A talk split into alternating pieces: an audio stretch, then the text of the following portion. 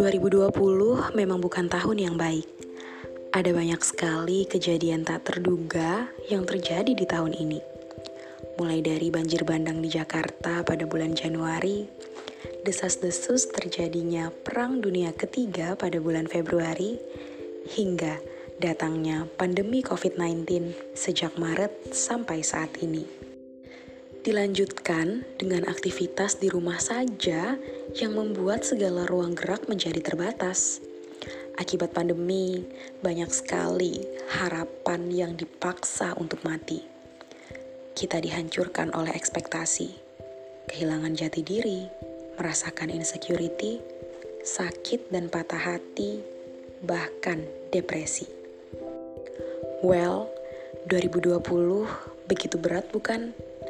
Masalah datang silih berganti, kecewa yang selalu menghampiri, bahkan banyak pula kehilangan di tahun ini.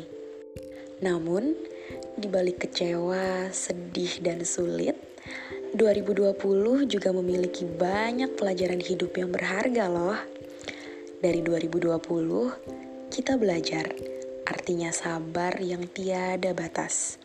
Dari 2020, kita juga belajar untuk menerima apa pun kehendak Tuhan dan semesta dengan ikhlas.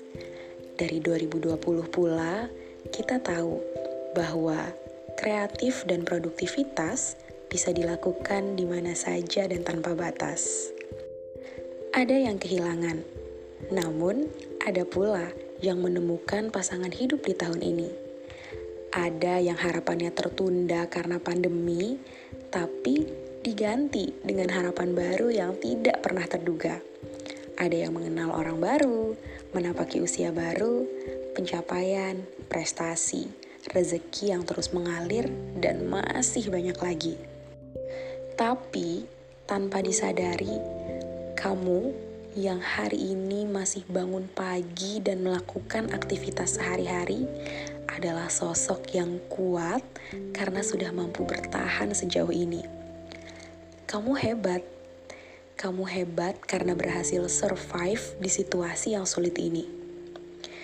Terima kasih ya, karena kamu sudah berjuang untuk tetap baik-baik saja. Kita memang tidak pernah tahu kapan hal baik atau buruk akan terjadi. Tapi, jika hal itu datang, aku harap aku, kamu, dan kita semua sudah siap untuk menerima ketentuan semesta dan menjalaninya dengan ikhlas. Jangan lupa untuk selalu bersyukur dan menghargai waktu yang kita punya, karena yang lebih menghargai hidup adalah Dia yang paling berharga. Terima kasih 2020.